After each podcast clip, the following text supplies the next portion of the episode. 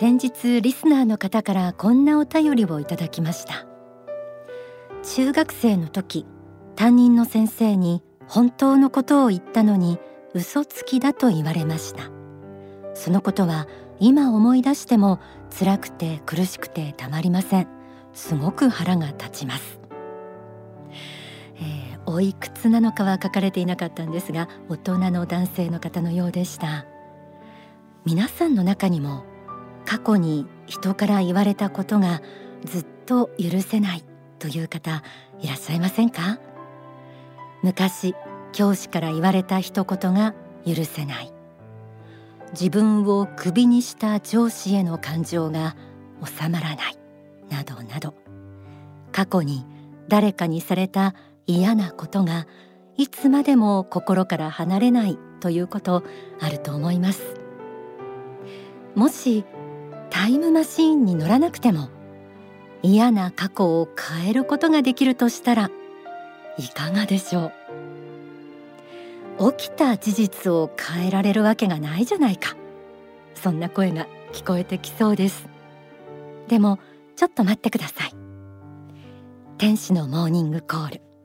今日はそんな忘れられない過去をお持ちの方に聞いていただきたいと思います。そんな不幸から抜け出してほしい、幸福になってほしいという願いを込めて、人生を好転させる仏法真理をお届けします。まずはこちらをお聞きください。書籍ストロングマインドだいさん章を紐解いてみます。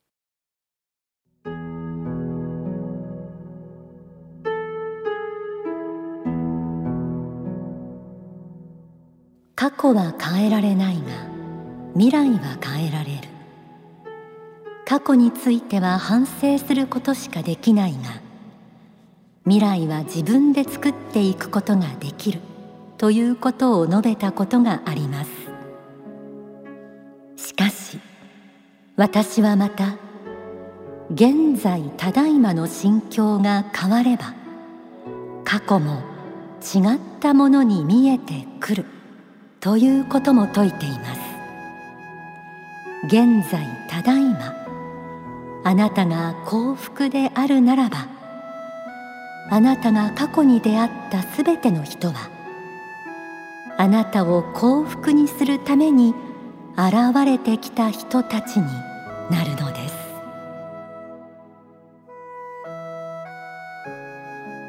現在ただいまの心境が変われば過去が違ったものに見えてくる。現在ただいまあなたが幸福であるならば、あなたが過去に出会ったすべての人はあなたを幸福にするために現れてきた人たちになるとありました。冒頭でお話しした過去を変える方法、実はここに秘密があるんです。もちろん起きてしまった事実そのものは変えることはできません。またあの人が謝ってくれさえすればと思っても、相手の心を変えることもできません。でも心の持ち方一つであなたの現在ただいまの心境が変われば、過去に起きた事実は変わらなくてもあの時起きた事実の見え方、受け止め方が変わる。あなたを傷つけた相手の心が変わらなくても、あなたの相手に対する見方があなたを幸福にするために現れてきた人へと変わるということなんです。そんな風に思えたらどんなにいいでしょうか。どうしたら過去が違って見えてくるような、そんな幸福な心境になれるのでしょうか。書籍理想国家日本の条件だいよん章の中にそのヒントが書かれています。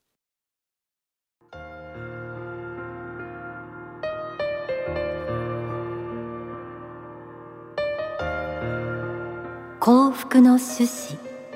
幸福の種というものを常に見つけていこう、見出していこうという積極的な心を持たねばなりません。自分自身の中に見出すことは当然のことですし、他の人の中にもそうです。愚痴の原因をいくら考えたところで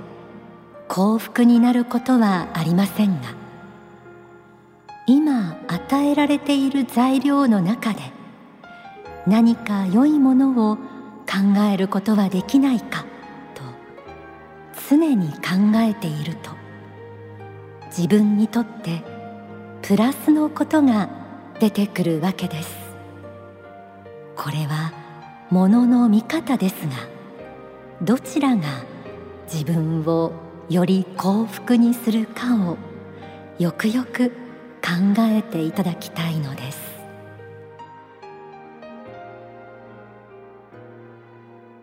幸福の種というものを常に見つけていこう、見出していこうという積極的な心を持たねばなりませんとありました。また、口の原因をいくら考えたところで幸福になることはありませんともありましたね。自分が不幸であることを他人や環境のせいにしたところで自分が幸福になることはありません。そんな自分を幸福にすることがないことをいつまでも考えて無駄なエネルギーと時間を費やすのはもったいない。たとえ理不尽な目に遭わされたとしても、あなたが何年も何十年もその傷を心に刻み込む必要はないんです。もしかしたらその人はもう自分がしたこと言ったことすら忘れているかもしれません。いつまでも過去の不幸を抱きしめて心の傷として持ち続けるのではなく、今与えられている材料の中で何か良いものを考えることはできないかと、未来へ向かってあなたの今日の幸せのために幸福の種を見つけていく方がよっぽど有意義ですよね。幸福の種を常に見つけようという積極的な心は自分で育むことができます。まず与えられていることに気づくこと、当たり前だと思っていた小さなことも実は当たり前ではないんだな、偶然じゃないんだなって思った経験、あなたにもあると思います。人生で起こるすべてのことは自分の魂を成長させるために与えられているという人生の真実が心の底から受け入れられるようになっていくことでしょう。例えば、今日は仕事がうまくいった、あの人が優しい言葉をかけてくれた、今日も太陽が輝いているなど、皆さんの周りに幸福の種はたくさんあるんじゃないでしょうか。そうした小さな発見を日々できるように心がけていくことが大切なんです。一歩ずつ一歩ずつ前向きに幸福の種を見つけていけば、自分が傷ついたと思っていたこと、傷つけた相手こそが自分の魂を輝かせる砥石になってくれていたのだなと感謝できる日が必ず訪れます。ではここで大川隆法総裁の説法をお聞きください。霊的な目で見ますと、皆様方の本来の魂というものは光っているのです。ダイヤモンドのように、あるいは純金のように光っているものです。そうした無垢な魂を持って生まれてくるのです。それがいつの間にか大きくなってきますと、自分の挫折や悲しみを通して他の人に対する見方が変わってまいります。人が信じられなくなってきます。世の中は自分を害するように見えてきます。失敗は数限りなく、悲しみはその底を知らない。こうした現実の中でどっぷりと使って、そしてまさかそんなことがあるまいと思われるかもしれませんが、自ら自身の磁力によって、磁石の力によって、実はそうしたゴミや埃に近いものを吸い集めて吸い寄せているのです。こういう現実があるのです。そう、いつの間にか自分の心を害する思いを持って、そして害する行為を招き寄せている人がいくらでもいるのです。この事実に気がついたならば、そのようなとらわれから自由になろうと思うことが、まずその第一歩であるのです。とらわれから自由になるためには、過去というものから決別をしていくことです。その不幸な過去を生かすためには、教訓と変える以外にないのであり、過去を教訓と変える以外に、その過去は持って歩いてはならないのです。皆さんの心の中には、一本また一本と、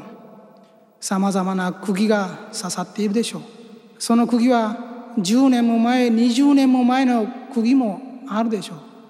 霊的な目で見るならば、釘は曲がり、そして赤錆だらけです。こんな錆びた釘をいつまでもなぜ心の中に打ち込んだままにしておくのか。それを抜き去ろうではありませんか。にじゅうねんもさんじゅうねんも前に自分が失敗した苦しみ、そんなものにもし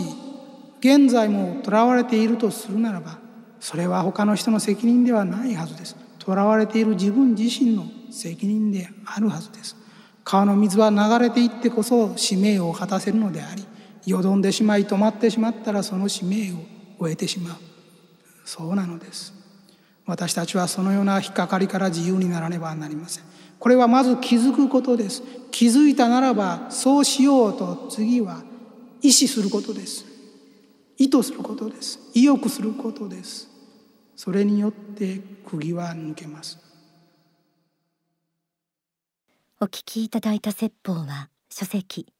大川隆法初期重要講演集ベストセレクションよん、人生の再建だいさん章、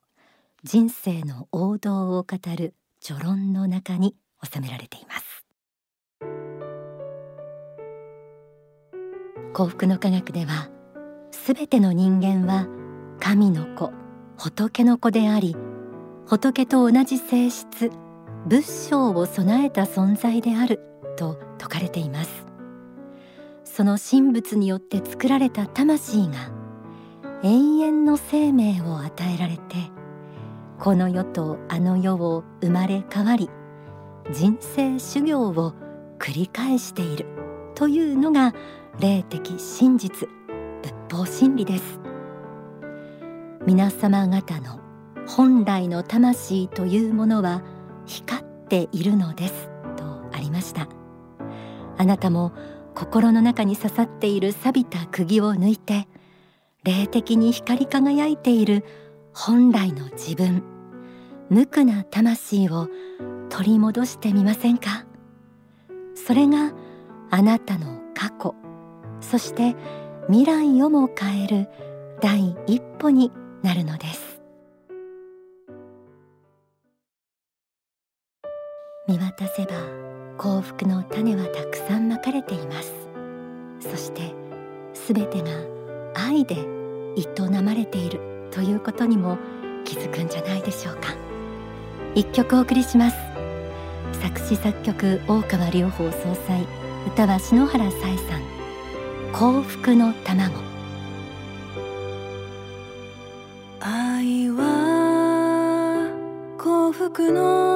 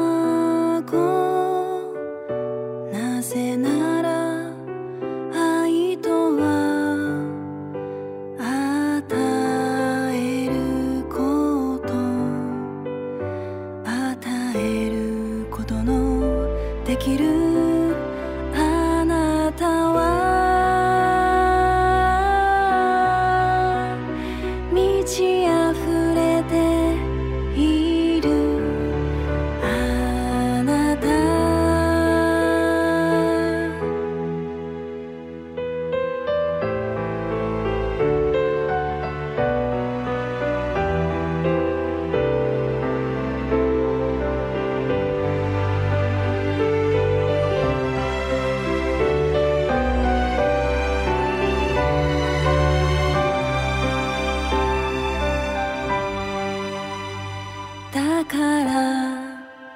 あなたは幸福だから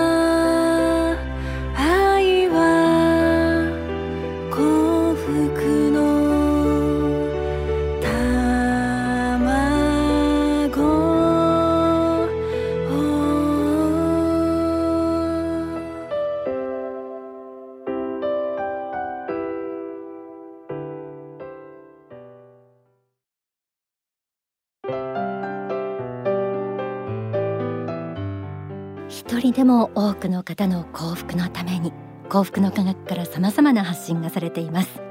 現在は映画呪い返し師潮子誕生公開中です。え全国の映画館で上映されていますが、一部劇場ではじゅういちがつから公開するところもありますので、詳しい情報はインターネットで呪い返し師潮子誕生と、えー、検索していただいて、映画公式サイトをチェックしてください。なお公式ガイドブックもおすすめです。岩手県のラジオネームライトさんも、映画見てきました、潮子が綺麗でかっこよかったですといただいていました。それから新刊のご案内です。大川隆法総裁の小説遥かなる異邦人、えー、こちらは小説タケノコの時代、若竹の時代、永遠の京都、内面への道に続くシリーズだいごだんです。東京大学法学部に進んだ主人公鏡川隆二が、これから先どんな未来を生きるべきか壁に打ち当たりながらも一歩ずつ成長する姿が描かれています。なおこの小説の発刊に関連して対談も行われています。じゅうがつじゅうごにちから全国の幸福の科学の支部や商社などでお聞きになれますので、えぜひこちらも合わせてえお知らせしておきましょう。え対談相手は大川直樹さんです。小説遥かなる異邦人の理解が深まる内容となっています。え詳細はお近くの幸福の科学までお気軽にお問い合わせください。